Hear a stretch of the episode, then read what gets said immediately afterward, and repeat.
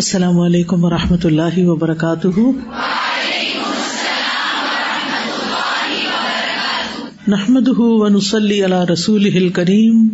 اما بعد فاعوذ باللہ من الشیطان الرجیم. بسم اللہ الرحمن الرحیم. رب اشرح لی صدری ویسر لی امری واحلل عقدۃ من لسانی یفقہوا قولی. ہم پیج 369 کے اینڈ پہ پڑھ رہے تھے کہ اللہ سبحانہ و تعالیٰ نے ہر امت میں ایک رسول بھیجا جس نے انہیں یہ تلقین کی کہ اللہ کی عبادت کرو اور طاغوت سے بچو. تو ان میں سے کچھ ایسے تھے جنہیں اللہ نے ہدایت دی اور کچھ ایسے تھے جن پر گمراہی چشمہ ہو گئی. یعنی انسانیت دو گروہوں میں ہمیشہ بٹی رہی، کچھ ہدایت یافتہ تھے اور کچھ گمراہ تھے. اور پھر اللہ تعالیٰ متوجہ فرماتے ہیں کہ زمین میں چل پھر کے دیکھو کہ جھٹلانے والوں کا پھر انجام کیا ہوا. یعنی دنیا میں ہی ان کی شامت آئی اور آخرت کا عذاب تو ہے ہی. اب اسی کی مزید وضاحت ہو رہی ہے. فَفَرِيقٌ أَطَاعَ الرُّسُلَ، تو ایک گروہ نے رسولوں کی اطاعت کی. وَاسْتَجَابَ لِلْإِيمَانِ وَالْهُدَى، اور ایمان اور ہدایت کی پکار قبول کر لی، اس پکار پر لبیک کہا. وَفَرِيقٌ عَصَى الرُّسُلَ، اور ایک گروہ نے رسولوں کی نافرمانی کی. وشرد فی طریق الدلال، اور وہ گمراہی کے راستوں میں بھٹکتے رہے. فمنہم من ھدی اللہ ومنہم من حقت علیہ الضلالہ، ان میں سے کچھ ایسے تھے جن کو اللہ نے ہدایت دی اور ان میں سے کچھ ایسے تھے جن پر گمراہی چشمہ ہو کر رہ گئی. فمنہم من ھدی اللہ ومنہم من حقت علیہ الضلالہ وَهَذَا الْفَرِيقُ وَذَلِكَ الْفَرِيقُ، یہ گروہ اور وہ گروہ. كِلَاهُمَا لَمْ يَخْرُجْ عَنْ مَشِيئَةِ اللَّهِ، دونوں ہی اللہ کی مشیت سے باہر نہیں نکلے. وَكِلَاهُمَا لَمْ يُقَصِّرْهُ اللَّهُ قَصْرًا عَلَى هُدًى أَوْ ضَلَالٍ، اور دونوں ہی کو اللہ نے ہدایت یا گمراہی پر مجبور نہیں کیا. وَإِنَّمَا سَلَقَ طَرِيقَهُ بِمَا وَهَبَهُ اللَّهُ مِنْ حُرِّيَّةٍ فِي الْاخْتِيَارِ، ہر گروہ اپنے ہی راستے پہ چلا، اپنے ہی طریقے پہ چلا، اس آزادی اختیار کی بنا پر جو اللہ نے اس کو عطا کی تھی. یعنی جس گروہ نے ہدایت اختیار کی اس نے بھی اللہ کی دی ہوئی آزادی کو استعمال کیا جو چوائسز کے معاملے میں ہے ہم سب کے پاس، اور جو بھٹکا اس نے بھی اپنی مرضی اور اپنی چوائس کے ساتھ بھٹکنا پسند کیا. بعدما زبدہ اللہ بمعالم الطریق فی نفسہ وفی الآفاق، اس کے بعد کہ اللہ سبحانہ تعالی نے اس کو راستے کے نشان عطا کیے تھے، اس کے اپنے نفس میں بھی اور کائنات میں بھی. معالم، معلم سے یعنی نشانیاں، یعنی سیدھے راستے کی نشانیاں اللہ نے اس کو دکھائی تھی، اس کو اپنی ذات میں بھی یعنی سیدھے یا بھٹکنے والے انسان کو، اور کائنات میں بھی. وبعدما ارسل الیہ رسلہ، اور اس کے بعد کہ اس نے اس کی طرف اپنے رسول بھیجے. وانزل علیہ کتبہ، اور اس پر اپنی کتابیں نازل کی. مطلب یہ ہے کہ اللہ سبحانہ تعالیٰ کو کوئی شخص بلیم نہیں کر سکتا اس بنا پر کہ اللہ نے گمراہ کر دیا. اللہ تعالیٰ کسی کو گمراہ نہیں کرتا، یہ الزام نہیں دینا چاہیے اللہ تعالیٰ کو. اللہ تعالیٰ نے بندوں کو عقل دی ہے، سمجھ دی ہے، دل دیا ہے، دماغ دیا ہے. دماغ کے اندر سوچنے سمجھنے کی صلاحیت ہے، اور صرف دماغ میں نہیں بلکہ اللہ نے دل کے اندر بھی ایسی قوت رکھی ہے کہ جس سے وہ چیزوں کو سمجھ سکتے ہیں. یعنی سمجھنے کے لیے انسان کے اپنی ذات کے اندر دو قوتیں ہیں، پھر حواس خمسہ ہیں، دیکھنے کی صلاحیت، سننے کی اور بولنے کی اور چیزوں کو پہچاننے کی. اور صرف دیکھ سن کر نہیں بلکہ اپنے اس حافظے کی بنیاد پر جو ماضی میں انسان نے دیکھا ہوتا ہے، سنا ہوتا ہے، ان ساری چیزوں کو سامنے رکھتے ہوئے. اور پھر نہ صرف یہ کہ کائنات میں نشانیاں دکھائیں، اپنے اندر رکھی انسان کے، اس کی اپنی ذات میں، اس کے تخلیق میں، بلکہ اس کے ساتھ ساتھ رسولوں کو بھیج کر ہدایت بھی دی. یہ ساری حجتیں تمام ہوئی ہیں انسان پر، لیکن اس کے باوجود بھی اگر انسان نہیں سمجھتا تو یہ اس کا اپنا قصور ہے. کوئی یہ نہیں کہہ سکتا کہ اللہ سبحانہ تعالیٰ نے ہمیں ہدایت نہیں دی. اب بھی آپ دیکھیں جیسے آپ لوگ قرآن مجید پڑھ رہے ہیں، سب پر قرآن ایک طرح تو اثر نہیں کرتا اور سب اس کو ایک طرح سے نہیں لیتے. کچھ ہیں جو تھوڑا سا پڑھ کر بھی بہت کچھ سمجھ جاتے ہیں اور اپنا عمل بدل لیتے ہیں، اور کچھ پورا کر کے بھی ویسے کے ویسے ہی رہتے ہیں. چوائس تو اپنی ہے، کسی اور کو تو بلیم نہیں. یعنی آپ سب کو ایک جیسی فیسلٹیز دی جا رہی ہیں، ایک جیسی سہولتیں، ایک جیسا علم، ایک جیسا معاملہ کیا جا رہا ہے، لیکن ہر کوئی اپنی اپنی چوائس کے مطابق، اپنی ضرورت کے مطابق لے رہا ہے. والمؤمن یرا رحمت ربہ وعدلہ فی التکالیف، مومن اپنے رب کی رحمت اور عدل کو دیکھتا ہے ان معاملات میں جس کو اس کو مکلف ٹھہرایا گیا، یعنی جو ذمہ داریاں اس پہ ڈالی گئی ہیں شرعی. التی یفردها اللہ علیہ فی خلافته للارض، وہ ذمہ داریاں جو اللہ نے اس پر لازم کی ہیں زمین کی خلافت کا کام انجام دینے کے لیے. وفی ابتلائه فی اثناء الخلافہ، اور خلافت کے دوران اس کی آزمائش کے وقت. وفی جزائه علی عمله فی نہایت المطاف، اور اس کے عمل پر اس کو جزا دینے کے لیے میدان کے آخر میں. مطاف کس کو کہتے ہیں؟ جہاں طواف کیا جاتا ہے، تو وہ کیسا ہے؟ میدان ہے، صحن ہے، تو یہ مراد میدان ہے، یعنی عمل کا جو میدان ہے. وَيَطْمَئِنُّ إِلَىٰ رَحْمَتِ اللَّهِ وَعَدْلِهِ فِي هَذَا كُلِّهِ، اور وہ اطمینان پاتا ہے اللہ کی رحمت اور اس کے عدل پر اس سارے معاملے میں. فَلَا يَتَبَرَّمُ بِتَكَالِيفِهِ وَلَا يَضِيقُ بِهَا صَدْرًا، تو وہ ان تکالیف یعنی ان ذمہ داریوں، مثلا نماز ہے، روزہ ہے، اور اس کے علاوہ حقوق ہیں بندوں کے، حلال ہے، حرام ہے، یعنی جو بھی ہمارے دین کے اندر ہم پر ذمہ داریاں ڈالی گئی ہیں، جو بھی اللہ تعالیٰ ہم سے چاہتے ہیں، تو وہ تمام کام کرتے ہوئے مومن جو ہے نہ وہ اکتاہٹ محسوس کرتا ہے. یہ تبرم کا مطلب ہوتا ہے یعنی کسی کام پر اوکھا ہونا. پنجابی کا ترجمہ زیادہ بہتر ہے، انگریزی میں کہتے ہیں انوائڈ، بیزار ہونے کے معنوں میں، بور ہونے کے معنوں میں، اور پھر اکتاہٹ کا معنی جہاں آتا ہے.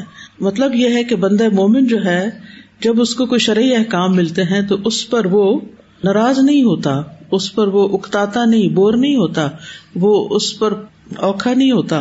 وہ کیا کرتا ہے؟ وہ خوش ہوتا ہے، وہ اس کو اپنے لیے فائدے کی چیز سمجھتا ہے.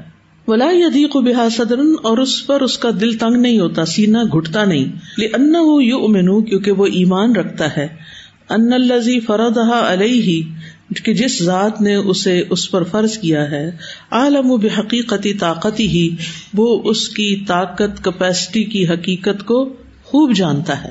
یعنی ہم سب کیا سمجھتے ہیں کہ جو ہمیں جو بھی حکم ملا، جو بھی کرنے کو کام ملا ہے، وہ ایسا نہیں کہ جو ہم کر نہ سکتے ہوں، کیونکہ ہمارے خالق نے ہمیں پیدا کیا، وہ ہماری طاقت، صلاحیت، ہمت، کیپیسٹی سب کچھ جانتا ہے، اور اس کے مطابق اس نے ہمارے اوپر ذمہ داریاں ڈالی. وَلَوْ لَمْ تَكُنْ فِي طَاقَتِهِ مَا فَرَضَهَا عَلَيْهِ، اگر دین پر چلنا ہماری طاقت، ہمارے بس میں نہ ہوتا تو وہ ہم پر اس کو فرض نہ کرتا، وہ ہم پر لازم نہ کرتا کہ یہ کام کرو. وَذَلِكَ يَسْكُبُ فِي قَلْبِهِ الطُّمَأْنِينَةَ وَالرَّاحَةَ وَالْأُنْسَ، یہ چیز اس کے دل میں اطمینان، راحت اور انس کو بہا کر لے آتی، یعنی انڈیل دیتی ہے. وَيَسْتَنْهِزُ ہِمَّةَ الْمُؤْمِنِ، اور مومن کی ہمت کو ابھارتی ہے، یعنی اس کو موٹیویٹ کرتی ہے. وَعَزِيمَتَهُ، اور اس کے عزم اور ارادے کو. لِلنُّهُوضِ بِتَكَالِيفِهِ، کہ وہ ان تکالیف یا ان ذمہ داریوں کے معاملے میں اٹھ کھڑا ہو، یعنی ان کو اٹھ کر ادا کرنے لگتا ہے. یعنی جب انسان کے اندر یہ چیز آ جاتی ہے کہ میرے رب نے جو بھی مجھے حکم دیا ہے وہ عین عدل ہے، عین راحت ہے، میرے فائدے کا ہے، اور مجھ پر کوئی ایسی ذمہ داری نہیں ڈالی، کوئی ایسا کام مجھے نہیں کہا جو میں کر نہ سکوں. اور آپ نے دیکھا ہوگا کہ جب انسان معذور ہو جاتا ہے، بیمار ہو جاتا ہے، یا سفر پر ہوتا ہے، یا کوئی اس کے رستے میں رکاوٹ آ جاتی ہے، تو شرعی تکالیف بھی اس پر کم کر دی جاتی ہے نا، اس کو رخصتیں دے دی جاتی ہیں. تو اس لیے بندہ مومن جو ہے وہ کبھی بھی اللہ تعالیٰ سے ناراض نہیں ہوتا، بلکہ اس کے اندر اطمینان اور راحت ہوتا ہے ان سارے کاموں کو کر کے. وَهُوَ يُحِسُّ أَنَّهَا دَاخِلَةٌ فِي طَوْقِهِ كَمَا أَخْبَرَ بِذَلِكَ رَبُّهُ بِقَوْلِهِ سُبْحَانَهُ، اور وہ محسوس کرتا ہے کہ یہ سب کچھ اس کی طاقت میں داخل ہے، جیسے کہ اس کے رب نے اسے اپنے اس فرمان میں اس بات کی خبر دی ہے. لَا يُكَلِّفُ اللَّهُ نَفْسًا إِلَّا وُسْعَهَا لہا ما کسبت وعلیہا ما اکتسبت، اللہ کسی جان کو اس کی وسعت سے بڑھ کر مکلف قرار نہیں دیتا، تکلیف میں نہیں ڈالتا، اسی کے لیے ہے جو اس نے کمایا اور اسی پر ہے اس کا بوجھ جو اس نے کوشش کی، یعنی جو اچھا کیا اس کا بدلہ بھی اس کو ملے گا اور جو ذمہ داریاں پوری نہیں کی اس کا وبال بھی اسی پہ آنے والا ہے۔ لا يكلف الله نفسا الا وسعها لها ما كسبت وعليها ما اكتسبت وكل انسان سيرجع الى ربه بصحيفته الخاصة، ہر انسان اپنے رب کی طرف لوٹے گا، ضرور لوٹے گا۔ سیرجع کیسے؟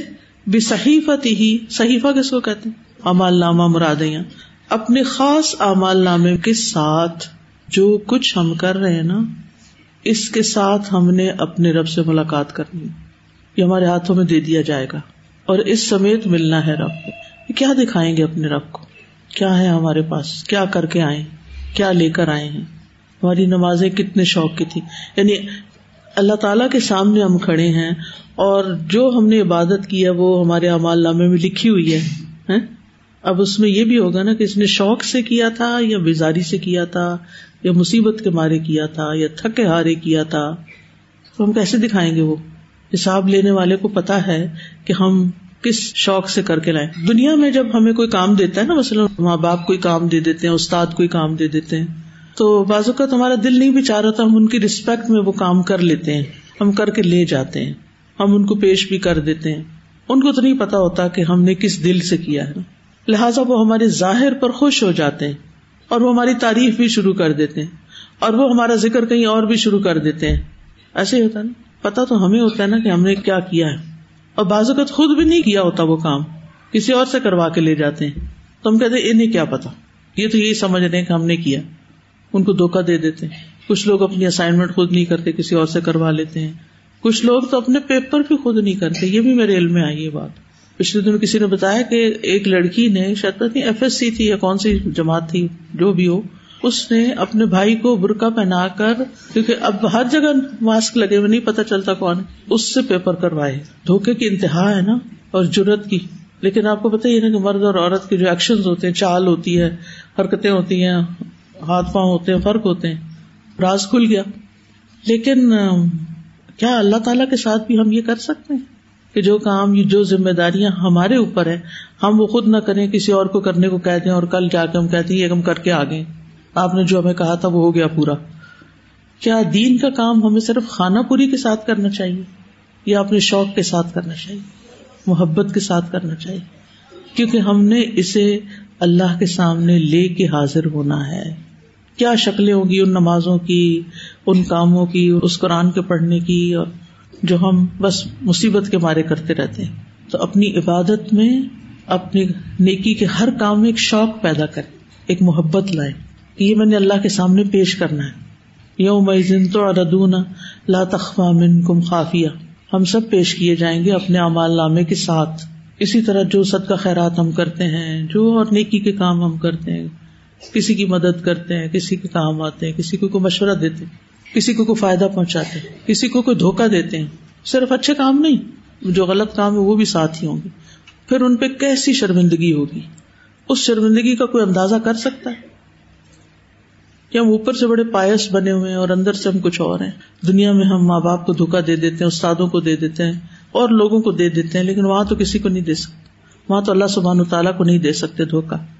اس وقت شرمندگی کا، ندامت کا، حسرت کا کیا حال ہوگا؟ تو بہتر یہ ہے کہ اس نامہ اعمال کو دنیا میں ہی ٹھیک کر کے لے جائیں، اور وہ اسی وقت ٹھیک ہوگا جب ہماری نیتیں، ارادے، کوششیں صحیح ڈائریکشن پر ہوں گی۔ وَكُلُّ إِنسَانٍ سَيَرْجِعُ إِلَىٰ رَبِّهِ بِصَحِيفَتِهِ الْخَاصَّةِ وَمَا قُيِّدَ فِيهَا لَهُ أَوْ عَلَيْهِ، اور جو اس میں قید کر دیا گیا، یعنی محفوظ کر دیا گیا، اس کے حق میں یا اس کے خلاف، فلا یحیل علی احد، وہ اسے کسی اور کے حوالے نہیں کر سکے گا، یعنی کسی اور کے ذمہ نہیں لگا سکے گا۔ ولا ینتظر عون احد ورجعۃ الناس کلہم الی ربہم فرادا، نہ ہی وہ کسی کی مدد کے انتظار میں ہوگا، کیونکہ اس کو پتا ہوگا کہ اب یہاں کوئی چھڑانے کے لیے نہیں آ سکتا، ورجعت الناس كلهم الى ربهم فرادا، لوگوں کا اپنے رب کی طرف پلٹ کر جانا اکیلے اکیلے ہے، ہم سب اللہ کے سامنے اکیلے پیش ہوں گے۔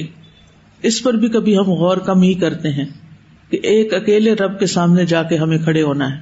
تجعل كل انسان يقف مدافعا عن حق الله فيه تجاه كل اغراء، یہ چیز ہر انسان کو کھڑا کرے گی دفاع کرنے کے لیے اللہ کے حق سے، یعنی ہر بہکاوے کے بالمقابل، وکل طغیان اور ہر سرکشی کے، وکل اضلال اور ہر گمراہی کے، وکل افساد اور ہر بگاڑ کے، یعنی ہر طرح کے جو غلط کام ہیں وہ سامنے آ جائیں گے، اور اللہ کے حق میں جو بھی کمی بیشی کی ہوگی وہ بھی سامنے آ جائے گی۔ فہو مسئول عن نفسه، تو وہ پوچھا جائے گا اپنی نفس کے بارے میں، یعنی انسان سے سوال ہوگا۔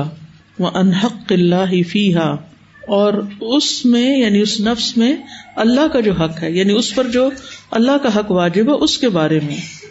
وَحَقُّ اللَّهِ فِيهَا هُوَ طَاعَتُهُ فِي كُلِّ مَا أَمَرَ بِهِ، اس کے بارے میں اللہ کا حق یہ ہے کہ وہ ہر معاملے میں اس کی اطاعت کرے، وَفِي كُلِّ مَا نَهَى عَنْهُ، اور ہر اس چیز سے رکے جس سے اللہ نے اس کو روکا ہے۔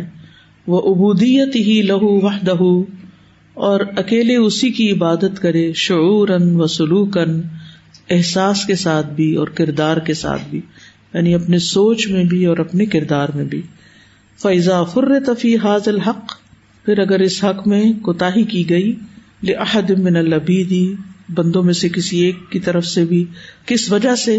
تحت الاغراء والادلال، کسی کے بہکانے کی وجہ سے، گمراہ کرنے کی وجہ سے، او تحت القہر والطغیان، یا کسی کے غلبے اور سرکشی کی وجہ سے، الا من اکرہ وقلبہ مطمئن بالایمان، سوائے اس کے کہ جس کو مجبور کر دیا گیا اور اس کا دل ایمان پر مطمئن ہے۔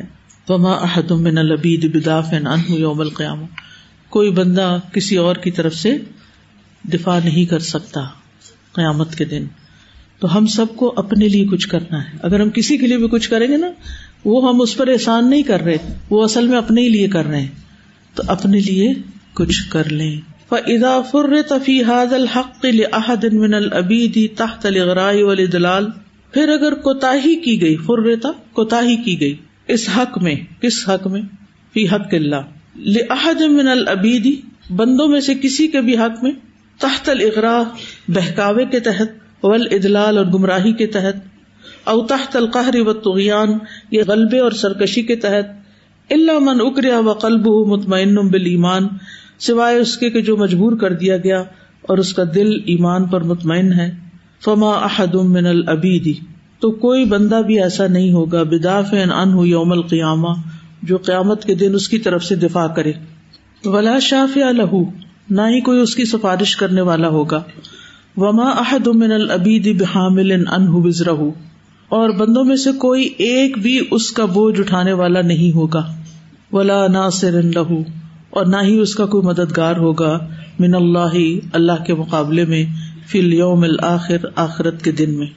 یعنی اگر ہم اس دنیا میں اللہ کے حق میں کمی کرتے ہیں، چاہے وہ کسی وجہ سے بھی ہو، تو قیامت کے دن ہمارے پاس کوئی جسٹیفیکیشن نہیں ہوگی، فلاں نے مجھے گمراہ کر دیا تھا، فلاں مجھے بہکا کے لے گیا تھا، فلاں میرے اوپر زبردستی کرتا تھا کہ یہ کام ضرور کرو۔ ہاں، اگر جبر بھی ہو رہا ہے اس پر، کوئی مجبور بھی کر رہا ہے، کیونکہ اکثر خواتین یہ کہتی ہیں ہمارے شوہر جو ہیں وہ ہمیں مجبور کرتے ہیں فلاں اور فلاں غلط کام پر، ہم کیا کریں؟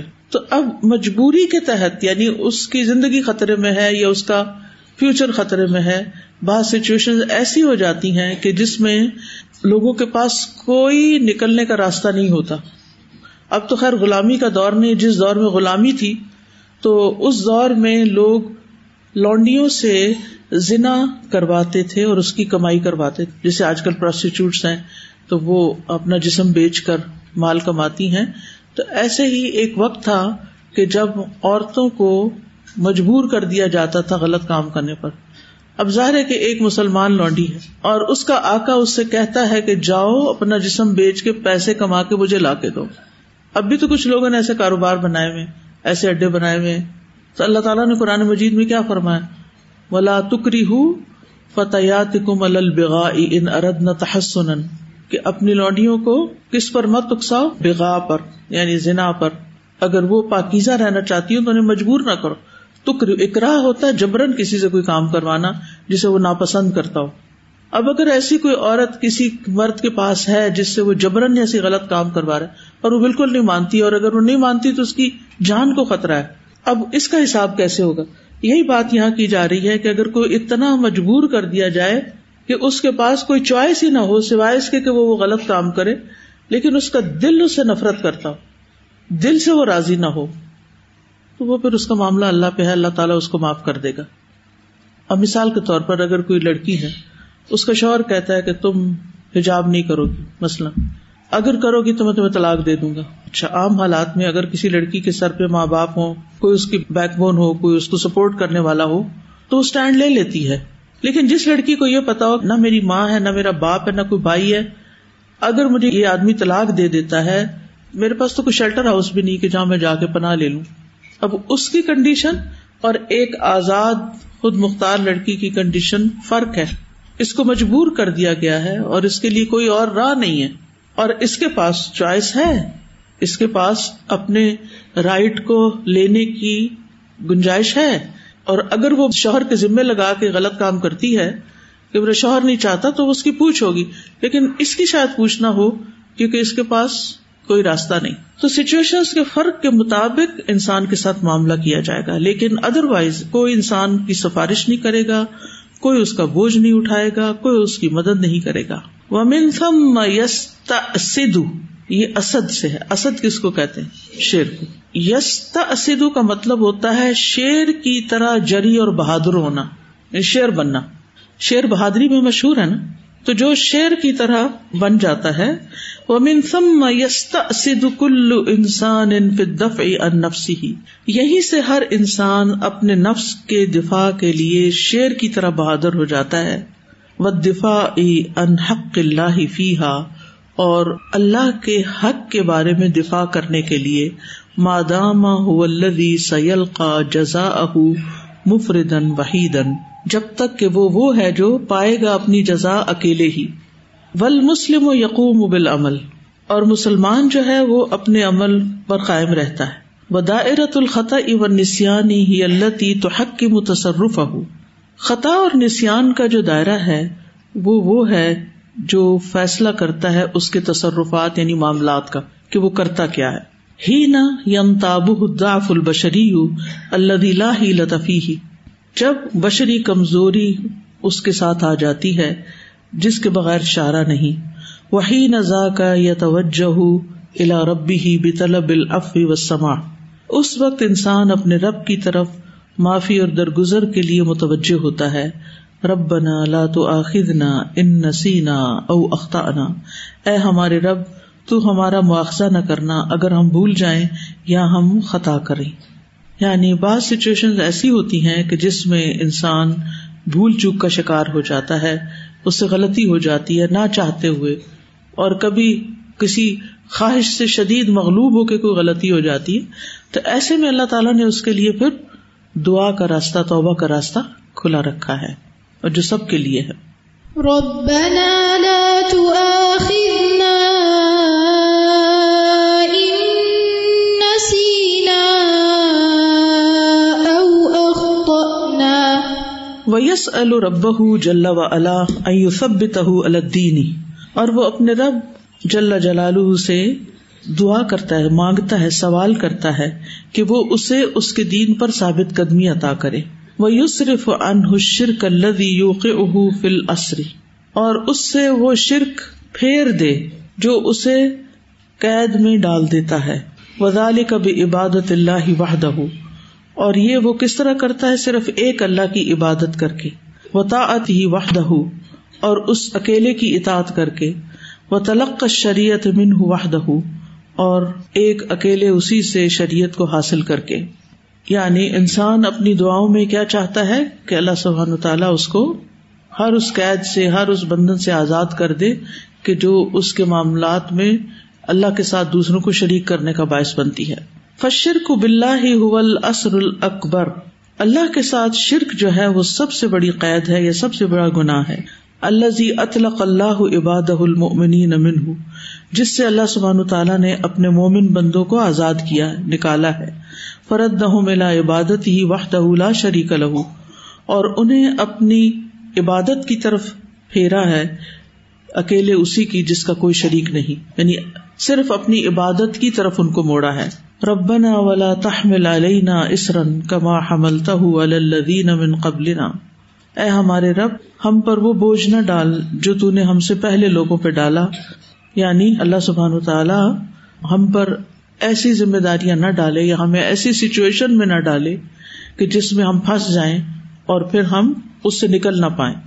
ربنا ولا تحمل علينا إصرا كما حملته على الذين من قبلنا وكذلك يسأل المؤمنون ربهم أن يرحم ضعفهم، اسی طرح مومن اپنے رب سے سوال کرتے ہیں کہ وہ ان کی کمزوریوں پر رحم فرمائے۔ ولا يكلفهم ما لا يطيقون، اور وہ انہیں تکلیف نہ دے ان چیزوں کی جن کی وہ طاقت نہیں رکھتے۔ کئی لا یعجزوا عنہ ویقصروا فیہ، تاکہ وہ اس کے بارے میں بے بس نہ ہو جائیں اور اس معاملے میں کوتاہی نہ کریں، یعنی جو اللہ نے حکم دیا ہے۔ وإلا فہی الطاعۃ المطلقہ، ورنہ تو یہ مکمل اطاعت ہے، مطلق ہوتی ہے ابسولوٹ، والتسلیم التام، اور مکمل تسلیم و رضا ہے۔ انہ طمع الصغیر فی رحمت الکبیر، یہ ایک چھوٹی سی توقع ہے یا طمع ہے ایک بڑے کی رحمت کے بارے میں۔ وطمع الفقیر العاجز فی رحمت الغنی القادر، اور ایک فقیر عاجز بندے کی امید ہے یا طمع ہے، حرص ہے غنی اور قادر رب کی رحمت سے۔ والاعتراف بالضعف والتقصیر، اور اپنی کمزوری اور کوتاہی کا اعتراف ہے۔ لا یمحو آثارہ الا فضل اللہ العفو الغفور، جس کے آثار کو یعنی گناہوں کے آثار کو کوئی نہیں مٹا سکتا مگر اللہ کا فضل جو معاف کرنے والا نہایت غفور الرحیم ہے۔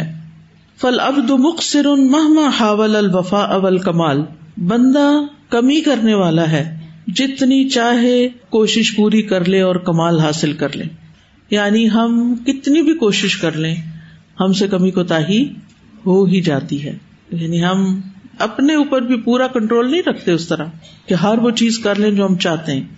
بہت سی چیزیں ہم کرنا چاہتے ہیں لیکن کر نہیں پاتے، یا جس طریقے پہ کرنا چاہتے ہیں اس پہ نہیں کر سکتے۔ مثلاً ایک چھوٹی سی مثال ہے، آپ کلاس میں سنتے ہیں کہ نماز میں خشوع ہونا چاہیے، آپ پکا ارادہ کر کے جاتے ہیں آج تو میں نے نماز میں ضرور خشوع اختیار کرنا ہے۔ اچھا، آپ بڑے اچھے سے وضو کرتے ہیں، آپ مصلی بچھاتے ہیں، آپ کھڑے ہوتے ہیں کہ آج تو میں نے نماز میں اپنے آپ کو ادھر ادھر ہونے ہی نہیں دینا، اور رکوع میں جا کے خیال آتا ہے کہ کیا پڑا ہے میں نے، تو کتنی تیزی کے ساتھ آپ اپنے ٹریک سے ہٹ جاتے ہیں، یعنی نیت باندھنے تک آپ ٹھیک تھے، جو ہی آپ نے الحمدللہ پڑھنا شروع کی پتہ نہیں کہاں سے کہاں پہنچ گئے۔ یعنی خلق الانسان ضعیفا، کچھ معاملات ایسے ہیں کہ جن میں ہم واقعی کمزور ہیں، ہم جان بوجھ کے نہ بھی کریں تو ہمیں پتہ بھی نہیں چلتا کہ ہم کیا کر گئے، کیا ہو گیا ہم سے۔ آپ زبان کی حفاظت کے بارے میں کچھ پڑھتے ہیں تو آپ سوچتے ہیں کہ اب تو میں اپنی زبان کو پورے کنٹرول میں رکھوں گی، اور جس دن آپ یہ عہد کرتے ہیں نا، ایک کم از کم میرے ساتھ تو ضروری ہوتا ہے، شاید آپ کے ساتھ نہ ہوتا ہو، جس دن میں ذرا شعوری عہد کروں گی نا کہ آج میں نے یہ کام نہیں کرنا، کوئی نہ کوئی ایسی سچویشن آ جاتی ہے کہ اس وقت میں بھول چکی ہوتی ہوں کہ میں نے کوئی عہد کیا اپنے ساتھ۔ اس وقت اللہ تعالیٰ دکھاتا ہے کہ تم کتنی کمزور ہو۔ یہ چیزیں انسان کو اپنی اوقات بتاتی ہیں کہ ہم کمزور ہیں، تاکہ ہمارے اندر کسی نیکی کا غرور نہ آئے کہ میں تو یہ بھی کر سکتی ہوں اور مجھے تو اپنے اوپر اتنا سیلف کنٹرول ہے، اور میں تو یہ کرتی ہوں اور وہ کرتی ہوں۔ ٹھیک ہے، ہم کوشش ضرور کرتے ہیں لیکن ہم پرفیکٹ نہیں ہو سکتے، اس لیے ہمیں اپنی کوتاہیوں کا اعتراف کرتے رہنا چاہیے۔ اچھا، آپ نے سنا ہوگا بعض اوقات لوگ کہتے ہیں کوئی مشکل آتی ہے نا ان پہ، اور اگر کوئی ان سے کہے کہ تم استغفار کر لو، اللہ کی طرف رجوع کر لو، تو وہ کہتے ہیں ہم نے کون سی غلطی کی تھی۔ کبھی سنا ہے آپ نے ہم نے کون سی غلطی کی؟ پتہ نہیں کس گناہ کی پکڑ میں یہ ہو رہا ہے۔ ہمیں تو پتہ ہونا چاہیے کہ ہم تو ہر روز کوتاہیاں کر رہے ہوتے ہیں۔ اللہ سبحانہ و تعالیٰ کی عظمت کے سامنے ہم کیا کرتے ہیں؟ ہم حق نہیں ادا کرتے کسی طرح بھی، ہماری کسی چیز کی بھی، کسی عبادت، کسی نیکی کی بھی کوئی کوالٹی ایسی نہیں کہ جس پر ہم یہ مطمئن ہو کے کہہ سکیں کہ یہ کام تو میں نے اتنا اچھا کیا ہے کہ اللہ تعالیٰ کو ضروری پسند آ جائے گا. دعویٰ کر سکتے ہیں.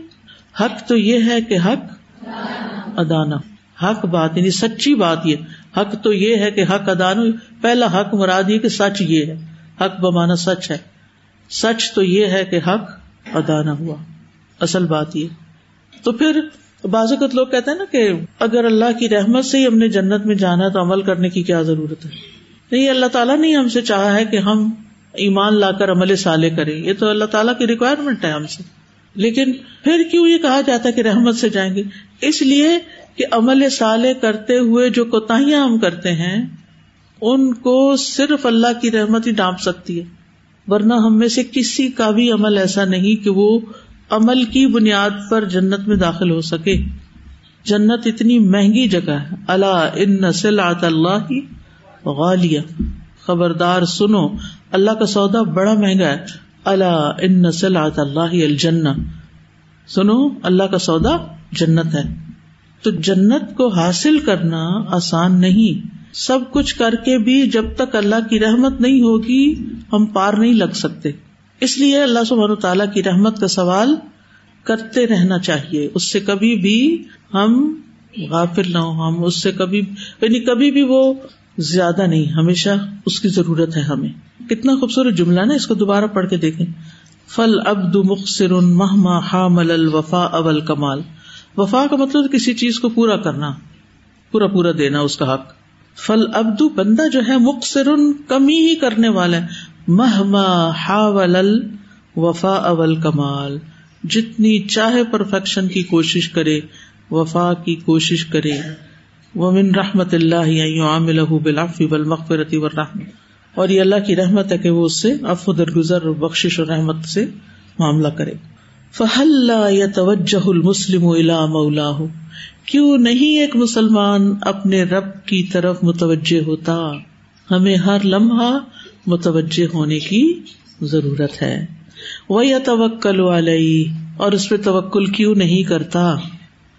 وَهُوَ يَعْمَلُ لِإِحْقَاقِ الْحَقِّ الَّذِي أَمَرَهُ اللَّهُ بِهِ, حالانکہ وہ عمل کر رہا ہوتا ہے حق کو ثابت کرنے کے لیے جس کا اللہ نے اس کو حکم دیا ہے. واللہ مولاہ ومعزہ وناصرہ کما قال سبحانہ, اور اللہ ہی اس کا مولا ہے اور وہی اس کو قوت دینے والا ہے اور اس کی مدد کرنے والا ہے, جیسے کہ اللہ تعالیٰ کا فرمان ہے.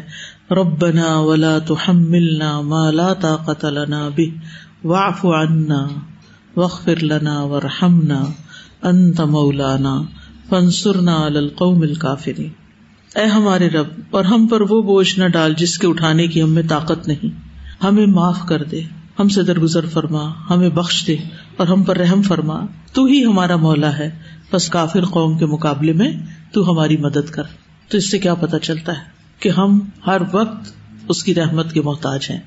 آپ نے یہ دیکھا ہوگا کہ یہ جو دعا ہے نا, لا یکلف اللہ نفسا, اور پھر یہ سارا آخر تک, یہ سورۃ البقرہ کی آخری آیات ہے نا, ان کے پڑھنے کی کیا فضیلت ہے. ساری رات حفاظت ہوتی ہے. آپ میں سے کون کون رات کو پڑھ کے سوتا ہے؟ گڈ. دن میں شام اور عشاء کی نمازوں میں سے کسی رکعت میں آپ اس کو اس وقت بھی پڑھ سکتے ہیں, ویسے بھی پڑھ سکتے ہیں, بستر پہ جا کے بھی پڑھ سکتے ہیں, مغرب کے بعد کسی وقت بھی پڑھ سکتے ہیں اس کو. اگر ہم اس کو سوچ کے پڑھیں, عرش کے نیچے سے ایک خاص خزانے سے نبی صلی اللہ علیہ وسلم کو یہ دی گئی ہیں یہ آیات, اور ان آیات کو پڑھ کر دعا بھی قبول ہوتی ہے. لہٰذا جب آپ یہ پڑھیں تو اس کے بعد, ویسے تو یہ بذات خود بھی اس کے اندر دعا موجود ہے, لیکن اس کے علاوہ بھی اگر کوئی دعا مانگے تو فائدہ ہوتا ہے. تو یہ اللہ تعالیٰ کی کتنی بڑی رحمت ہے کہ اس نے ہمیں معافی مانگنے کے طریقے بھی سکھا دیے, رحمت پانے کے طریقے بھی سکھا دیے, اور یہ اللہ سبحانہ و تعالیٰ کا خاص فیور ہے ہمارے ساتھ. ومل اقوام ومل عمران ان ہی الا حقول من الاناسی کا حقول النبات. اقوام اور آبادیاں, عمران کا مطلب ہے آبادیاں, نہیں ہے یہ مگر کھیت ہیں انسانوں کے جیسے نباتات کے کھیت ہوتے ہیں. کہتے ہیں کہ جیسے آپ ٹریول کر رہے ہوتے ہیں نا, کبھی آپ پنجاب میں ٹریول کریں یا سندھ کی طرف, تو آپ نے دیکھا ہوگا بڑے بڑے میدان آتے ہیں جن میں فصلیں اگی ہوئی ہوتی ہیں. ٹھیک ہے, تھوڑی دیر کے بعد ایک گوٹھ یا ایک گاؤں آ جاتا ہے, وہاں کیا ہوتا ہے, انسانوں کی آبادی ہوتی. وہ کہتا ہے کہ انسانوں کی آبادیاں بھی ایسی اگی ہوئی ہیں جیسے یہ کھیت اگے ہوئے ہیں. ہاذا یسقی بالماء، یہ پانی سے سیراب کیا جاتا ہے، وذاک یسقی بالوحی، اور وہ وحی سے سیراب کیا جاتا ہے انسان، یعنی غرس منہا یزکو، غرس کہتے پیداوار کو، کچھ پیداوار تو چمک اٹھتی ہے یعنی گرو کر جاتی ہے یعنی چمکتی ہے، وہ غرس منہا خبیث، اور کچھ پیداوار بڑی ناکارہ ردی ہوتی ہے، غرس منہا ینمو و یثمر، کچھ پیداوار بڑھتی ہے پھل لاتی ہے، وغرس منہا یجف و یموت، کچھ پیداوار خشک ہو جاتی ہے مر جاتی ہے، غرس منہا یقبل فیحیی، کچھ پیداوار قبول کر لیتی ہے یعنی پانی وغیرہ تو زندہ ہو جاتی ہے، یعنی انسانوں میں سے جو وحی کو قبول کر لیتے ہیں تو وہ کیا ہوتے ہیں، فیحیی، زندہ ہو جاتے ہیں، وغرس منہا یرفض فیموت، اور کچھ پیداوار ایسی ہوتی ہے کہ جو رفض کہتے انکار کر دینے کو، جو انکار کر دیتی قبول نہیں کرتی تو پھر وہ مر جاتی ہے، یسقی بماء واحد، ایک ہی پانی سے سیراب کیے جاتے ہیں، ونفضل بعضها على بعض في الاكل، لیکن کھانے میں ہم بعض کو بعض پر فضیلت دیتے ہیں، ان في ذلك لآيات لقوم يعقلون، یقیناً اس میں ضرور نشانیاں ہیں اس قوم کے لیے جو عقل رکھتی ہو، اور نشانی انہوں نے پہلے ہی بتا دی کہ جیسے کھیت پانی سے سیراب ہوتے ہیں لیکن ہر درخت ایک جیسے پھل نہیں لاتا، اور ہر درخت کے سارے پھل یا کسی درخت کے سارے پھل میٹھے نہیں ہوتے، بلکہ کیا ہوتا ہے، ایک ہی زمین یسقی بماء واحد، ایک ہی پانی، بارش کا ہو یا زمینی پانی ہو، لیکن نفضل بعضها علی بعض، بعض کو بعض پر فضیلت ہوتی ہے، اس میں نشانیاں ہیں، مثلاً آپ سب ایک کلاس میں بیٹھتے ہیں، سب کو ایک لیکچر سنایا جاتا ہے، لیکن سب کے دل کی حالت مختلف ہوتی ہے، آج کل جو کلاس کے بعد میٹنگز ہوتی ہیں نا، برانچز کی ہوتی نہیں ہیں، تو ان میں ریویژن ہی کرتی تھی، جو کلاس میں پڑھا ہوتا تھا تو میں ان سے پوچھتی تھی کہ آپ کو کیا بات نئی لگی، یا آپ نے کیا آج سیکھا، یا ٹیک ہوم میسج کیا ہے، تو اس میں مختلف لوگ مختلف بات بتا رہے ہوتے تھے، لیکن کچھ لوگ خاموش رہتے تھے، ایک تو ایک ٹائم بھی کم تھا، سب بول بھی نہیں سکتے تھے، لیکن کچھ لوگ بائی چوائس بھی خاموش رہتے ہیں، شیئر ہی نہیں کرنا چاہتے۔ اب دیکھیے کہ انسان کے اندر خزانے بھی چھپے میں ہونا، تو اس کی قدر و قیمت کسی کو نہیں پتہ چلے گی، لیکن جب وہ بولتا ہے، جب وہ دوسرے کے ساتھ شیئر کرتا ہے، جب وہ دوسرے کو دیتا ہے، تو اس کی ورث پتہ چلتی۔ تو یہ زبان جو ہے نا، اس سے انسان کی قیمت کا اندازہ لگایا جا سکتا ہے، یعنی یہ ایک ٹیسٹنگ چیز ہے کہ کون کس وقت کیا بولتا ہے، کیا کہتا ہے، کیسے کہتا ہے، کسی چیز کو کیسے پیش کرتا ہے، اس کے سوچنے کا انداز کیا ہے، اس کے اخذ کرنے کی کیپیسٹی کتنی ہے، اور پھر واپس اس کو دینے کی کیپیسٹی کتنی ہے۔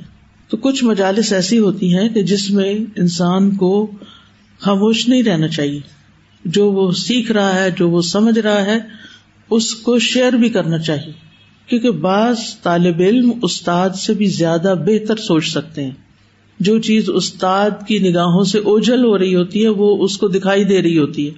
ایسی کنٹریبیوشن جو ہے یہ معمولی چیز نہیں ہے، وہ آپ کی زندگی بدل سکتی ہے، وہ آپ کے لیے بہت بڑا صدقہ جاریہ بن سکتی۔ وہ آتا نا حدیث میں کہ انسان سوچتا بھی نہیں ہو ایک کلمہ ایسا کہتا ہے کہ جس سے وہ جنت میں جا پہنچتا ہے، وہ ایسا ہی ہوتا ہے کہ جس سے کوئی فائدہ اٹھا جاتا ہے اور اس سے آگے اس کی زندگی بن جاتی ہے، اس کو رہنمائی مل جاتی، کسی سوال کا جواب مل جاتا ہے، وہ کسی کنفیوژن سے نکل آتا ہے۔ آپ کو وہ حدیث بھی یاد ہوگی جس میں عبداللہ بن عمر رضی اللہ عنہ بڑوں کی مجلس میں تھے نبی صلی اللہ علیہ وسلم کے ساتھ، تو نبی صلی اللہ علیہ وسلم نے پوچھا کہ مومن کی مثال ایک درخت کی طرح ہے، وہ کون سا درخت ہے؟ تو حضرت عبداللہ بن عمر کو سمجھ آ گئی، حالانکہ وہ عمر میں سب سے چھوٹے تھے لیکن ان کو سمجھ آ گئی بات، لیکن انہوں نے سوچا بڑے بیٹھے ہیں میں نہیں بولتا۔ بعد میں انہوں نے اپنے والد کو بتایا۔ ہم نے ایک عربی کی کتاب میں قصہ پڑھا تھا، الادب یرفع الخاملہ، آپ میں سے اگر کسی نے عربی پڑھی اور اس میں یہ کہانی ہو جس کا یہ ٹائٹل ہو تو اس کو یہ سمجھ آ گئی ہوگی کہ میں کس کی طرف اشارہ کروں۔ الادب یرفع الخامل، خامل کہتے ہیں معمولی شخص کو، ادب یعنی ادب سے مراد جیسے لٹریچر ہوتا ہے یا بولنے کا سلیقہ ہوتا ہے، جامع لفظ ہے، اس میں صرف ایٹیکیٹس اور مینرز ہی نہیں، اس میں علم بھی آتا ہے، اسی لیے ادب لٹریچر کے لیے بھی استعمال ہوتا ہے نا۔ تو لٹریچر میں کیا ہوتا ہے، جو کچھ پڑھایا جاتا ہے، چاہے شعر و شاعری ہو، چاہے ناول وغیرہ، افسانے، کہانیاں، ان سب کا ایک سبق بھی ہوتا ہے نا، ان سب سے انسان کچھ سیکھ رہا ہوتا ہے۔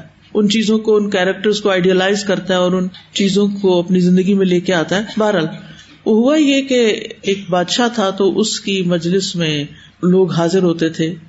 ایک دن ایک شخص آیا جس کا لباس معمولی تھا اور وہ پیچھے بیٹھ گیا. جو اس کے بٹھانے والے تھے انہوں نے کہا کہ تم ادھر ہی بیٹھو, آگے نہیں جا سکتے. تو وہ بیٹھ گیا. اب بادشاہ نے ایک سوال کیا, کوئی جواب نہ دے سکا. اس بندے نے جواب دیا. بادشاہ نے اس کو کہا کہ تم وہاں سے اٹھ کے یہاں آ جاؤ, آگے آ جاؤ. اس کو اپنے مقربین میں شامل کر لیا. تو بعض اوقات ایک ہی بات ہوتی ہے, ایک ہی جواب ہوتا ہے, لیکن اس سے آپ کی ترقی یہاں سے وہاں تک ہو جاتی. تو اچھی اچھی باتیں پڑھتے بھی رہنا چاہیے, سیکھتے بھی رہنا چاہیے, یاد بھی رکھنی چاہیے اور موقع کے اوپر استعمال بھی کرنی چاہیے. یعنی ایک ایکٹیو اپروچ ہونی چاہیے, پیسو نہیں کہ اچھا کچھ سن لیا تو کبھی ضرورت پڑی تو شیئر کیا, نہیں تو نہ کیا. نہیں, کچھ چیزیں اچھی اچھی سیکھا کریں, حاصل کیا کریں. ایون جیسے قرآن مجید پڑھ رہے ہوتے ہیں نا. آج میں صبح فجر میں سورۃ البقرہ کی کچھ آیات پڑھ رہی تھی تو اس میں سوچی تھی کہ یہ حصہ جو ہے نا یہ شیئر کرنا چاہیے, اس کو اس طرح بتانا چاہیے. یعنی انسان قرآن بھی پڑھ رہا ہو تو اس میں سے بھی جیمز نکالے کہ یہ چیز یہاں اس مسئلے کا حل ہے. تو اپنے وقت کو یعنی ایک ذہول کی کیفیت میں نہ رہا کریں. ذہول ہوتا ہے بے خبری, غفلت, کسی چیز کا ہوش نہیں. یعنی جیتے جاگتے بے ہوش پھرتے ہیں ہم.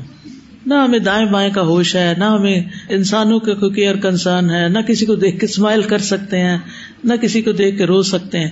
رونا بھی ہوتا ہے کبھی کبھی. کل میں صبح واک کر رہی تھی باہر تو ایک لڑکا تھا ینگ, جھاڑو دے رہا تھا. اتنا اچھا وہ جھاڑو لگا رہا تھا اور اس کی جو چال تھی وہ بھی اتنی اچھی سمجھداروں والی تھی. اچھا جب میری نظر پڑی اس کے جھاڑو لگانے کے انداز اور طریقے پر, میرا دل بھر آیا اور میری آنکھوں سے آنسو ٹپکنے لگے. رونا شروع کر دیا. کسی کو نہیں پتا, کوئی تھا ہی نہیں آس پاس, شکر ہے وہ بھی کافی دور تھا. تو بہت روئی میں.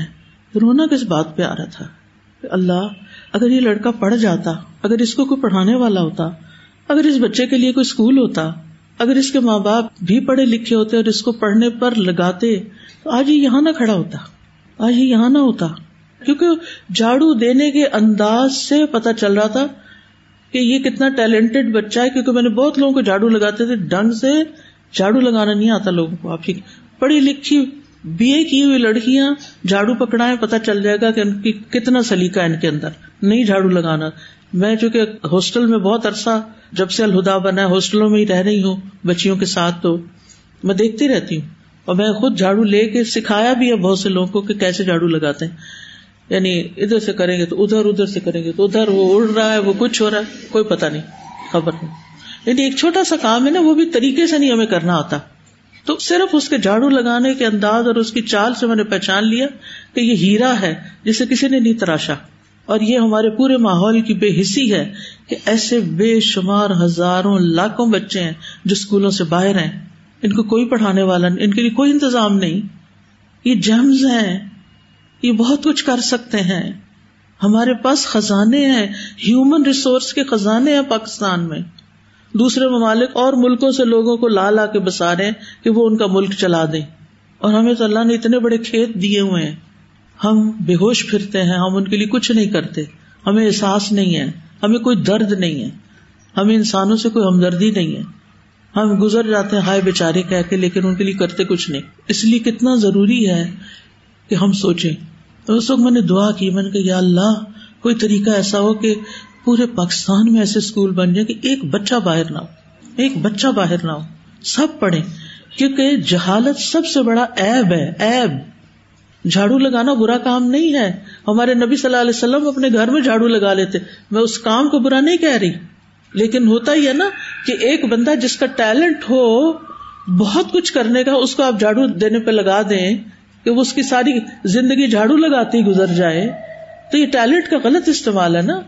جھاڑو تو ہر ایک کو لگانا چاہیے, صحت کے لیے بھی بڑا اچھا ہے, لیکن ایک جھاڑو لگانے کا پیشہ اختیار کر لینا جبکہ آپ ہزاروں لوگوں کی خدمت کسی اور طریقے سے کر سکتے ہیں, دس از رانگ. لیکن ہم دوسروں کے بارے میں نہیں سوچتے, ہمیں صرف اپنی پڑی ہے, ہمارے مسائل کیا ہیں. مسائل کس کے نہیں, مسائل سب کے ہوتے ہیں. انہی مسائل میں سے نکل کر ہی کچھ کرنا ہوتا ہے.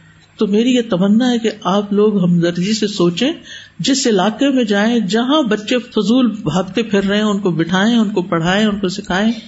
بتا رہی تھی کہ ہب میں اسکول میں گئے جہاں بچوں کے پاس پھٹے ٹاٹ پہ بیٹھتے ہیں, کچھ نہیں, اسکول کو صحیح کروایا, خود پڑھاتی ہیں جا کے. یعنی بے شمار چیزیں انہوں نے بتائی ہیں مجھے, کسی وقت یہ آپ سے بھی کلاسز میں شیئر کریں کہ کس طرح انہوں نے وہاں جا کے کام شروع کیا. اسی طرح اور بھی ایسے ماشاء اللہ اسٹوڈینٹس ہیں کہ جنہوں نے یہاں سے نکل کے آؤٹ آف اسکول چلڈرن اس کو کہاں سے اٹھایا اور کہاں تک پہنچا دیا کہ وہ بچے کیسے کیسے ایوارڈز لے رہے ہیں اب. تو اگر یہ بھی نہ پڑھتے تو کہاں بیٹھے رہتے.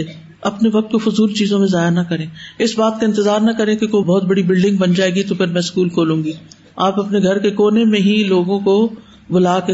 ابھی میری نند آئی ہوئی تھی تو ہم نے پوچھا وہ جو کراچی میں آپ کے گھر میں لڑکا رہتا تھا وہ اب کدھر, ایسی باتوں میں جیسے ہوتا ہے. تو کہتے ہیں کہ اب تو وہ اسلام آباد کے کسی بڑے ہوٹل میں شیف ہے. میں نے کہا وہ کیسے؟ کہتی اس کو میں نے پڑھنا لکھنا سکھایا, پھر اس کو شیف کا کورس باقاعدہ کروایا جو کہ پتہ نہیں کتنے عرصے کا ہوتا ہے, اور اس کے بعد اب اس کو اچھی نوکری مل گئی ہے. تو یہ ہوتی ہے نا ہمدردی کہ اگر کوئی بچہ کہیں سے ہمارے گھر کام بھی کرنا ہے, ہم تو ان کو بھی نہیں پوچھتے کہ تمہیں کچھ الف بے آتی کہ نہیں آتی.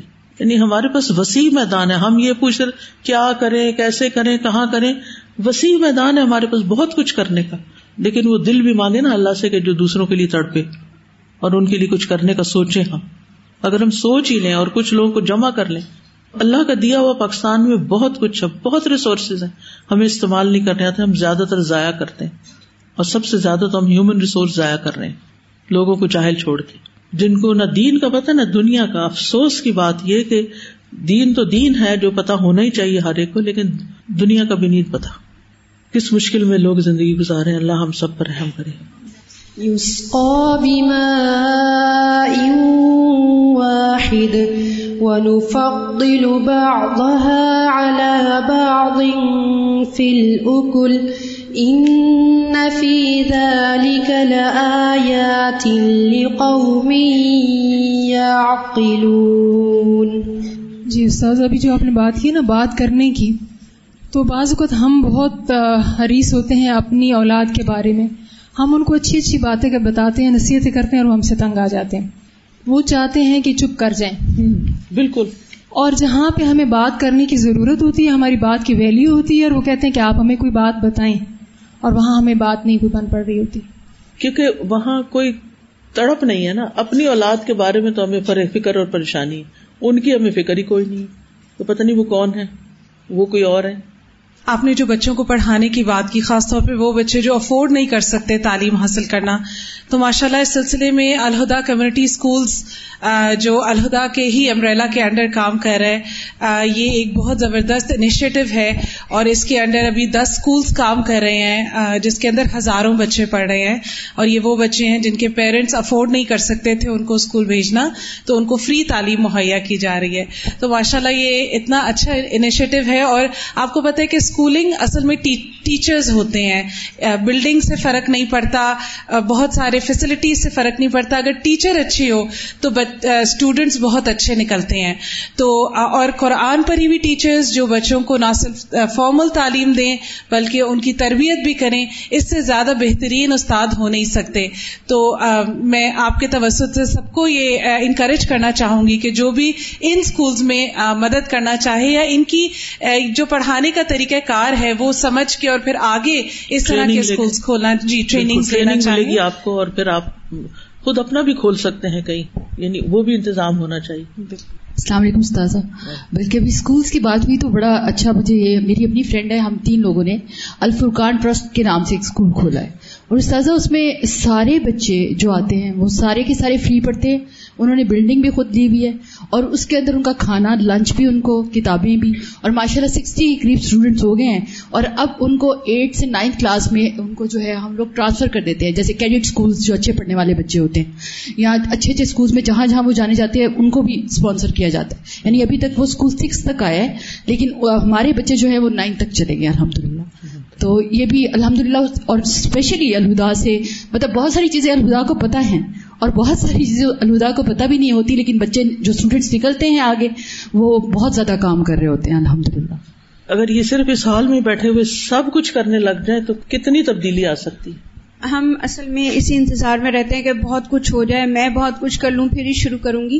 لیکن الحمدللہ اس وقت جب ہم نے یہ چیز شروع کی تھی تو F10 کا جو چوراہا ہے اس کے وہاں ایک پولیس چوکی سی بنی ہوئی ہے، اس کے وہاں ہم نے ایک دری بچھائی، میں اور عائشہ تھے، اور ایک دری بچھائی ہم نے، وہاں پہ ایک پانی کا کولر رکھا، گلاس رکھے، کچھ لنچ کے لیے چھوٹی چھوٹی سی چیزیں بنا کے لے کر گئے ہم لوگ، اور قرآن قاعدہ تھا، انگلش کی ایک کاپی، ایک اردو کی کاپی تھی، اور ہم نے وہاں سے پڑھائی کا سلسلہ شروع کیا، اور الحمدللہ ہم ڈیلی جاتے تھے، ایک ٹائم پہ جتنے وہاں پر گاڑیوں سے کو روک روک کے مانگنے والے تھے بچے، ان کو پکڑتے تھے ہم، اور ویسے جو جوتے صاف کرنے والے یا ایسے، ان کو لا کے ہم وہاں بٹھا کے کھلاتے پلاتے بھی تھے، اور پھر اس کے بعد ان کو پڑھانا، یہ سب دیکھا دیکھی جتنے لوگ وہاں سے گزرتے تھے، کیونکہ بالکل کارنر تھا اور F10 کا تھا، تو ماشاءاللہ جتنے یونیورسٹی کے بچے تھے، خاص طور پہ لڑکے لڑکیاں، انہوں نے کہا ہم بھی کچھ کرنا چاہتے ہیں، تو ہم نے انہیں فری وہ آفر دی کہ جو کرنا چاہتا ہے، کوئی آتا تھا ان کو ساتھ ہیلپ کرتا تھا پڑھانے میں، کوئی ان کو کسی طرح کی کوئی چیزیں، جیسے سردیاں آئیں تو کچھ چیزیں لے آئے، کوئی، یعنی اتنی چھوٹی چھوٹی سی چیزوں کے بعد پھر وہ کام اتنا بڑھ گیا ماشاءاللہ کہ اب ماؤنٹ ہیرا اسکول کے نام سے اب اتنا بڑا اسکول ہے ماشاءاللہ، اور وہاں پہ بہت سے بچے پڑھ رہے ہیں، اور ان کو ہر چیز فری ہم بھی اسی طرح کر رہے ہیں نا، جیسے کتابیں، یونیفارم، کھانا، یہ وہ سب کچھ الحمدللہ۔ جتنے بھی بچے ہیں جو کہ فری کا لفظ بول رہی ہیں، کوئی تو اسپانسر کرتا ہے ان کو، تو اس لیے ہمیں اپنے وسائل کو بھی دیکھنا چاہیے کہ کہاں خرچ کرنے ہیں، کیونکہ اتنا جو میں ابھی بلوچستان کی بات کر رہی تھی استاذ، وہاں پہ ایک فیملی کے 10 بچے ہیں۔ یہاں پہ آپ دیکھیں شہروں میں یہ جو اتنی انفرٹیلٹی ہو چکی ہے، ابھی وہاں وہ پولوشن اور وہ غذائیں نہیں پہنچی، جنگ، تو وہاں پر اتنے بچے ہیں گلیوں میں، اور آپ اتنے اچھے فریش ذہین ترین بچے، بہت ذہین، یعنی عربی وہ ایسے یاد کر لیتے ہیں، میں حیران ہو جاتی ہوں کہ کلاس میں آپ صرف ایک آداب زندگی سکھا رہے ہیں ان کو، اور بات کرتے کرتے میں بیچ بیچ میں جیسے ایک بات کہی، پھر اس کو الحمدللہ الذی اطعمنا، اور وہ اسی طرح آپ تجوید سے ہی پڑھ رہے ہیں کیونکہ وہ سکھا نہیں رہے اس طرح، کلاس اینڈ ابھی ہوتی نہیں ہے کہ میں پوچھتی ہوں یاد ہوا، ہینڈ ریز ہوئے ہوئے ہوتے ماشاءاللہ، اتنے ذہین، اور صرف یہ نہیں، پھر ان کو بلا کے کہتے ہیں ان کو کہلوائیں، ماشاءاللہ شوق سے بچے آئیں گے، پوری دعا عربی میں ان کو یاد ہوتی ہے ترجمہ سمیت، کیونکہ میں جو دعا کرواتی ہوں ترجمہ ساتھ ہی اس کو یاد کرواتی ہوں تاکہ ان کو پتا ہو، ترجمہ سمیت پوری، پاؤں میں چپل نہیں، بیگ نہیں، پینسل نہیں، کاپی نہیں، لیکن انہیں آپ جو بتا دیں نقش ہو جاتا ہے، میدان کھلا ہے، ہمت مردہ، مدد خدا، وآخر دعوانا ان الحمد للہ رب العالمین، سبحانک اللہم وبحمدک، اشہد ان لا الہ الا انت، استغفرک واتوب الیک۔ السلام علیکم ورحمۃ اللہ۔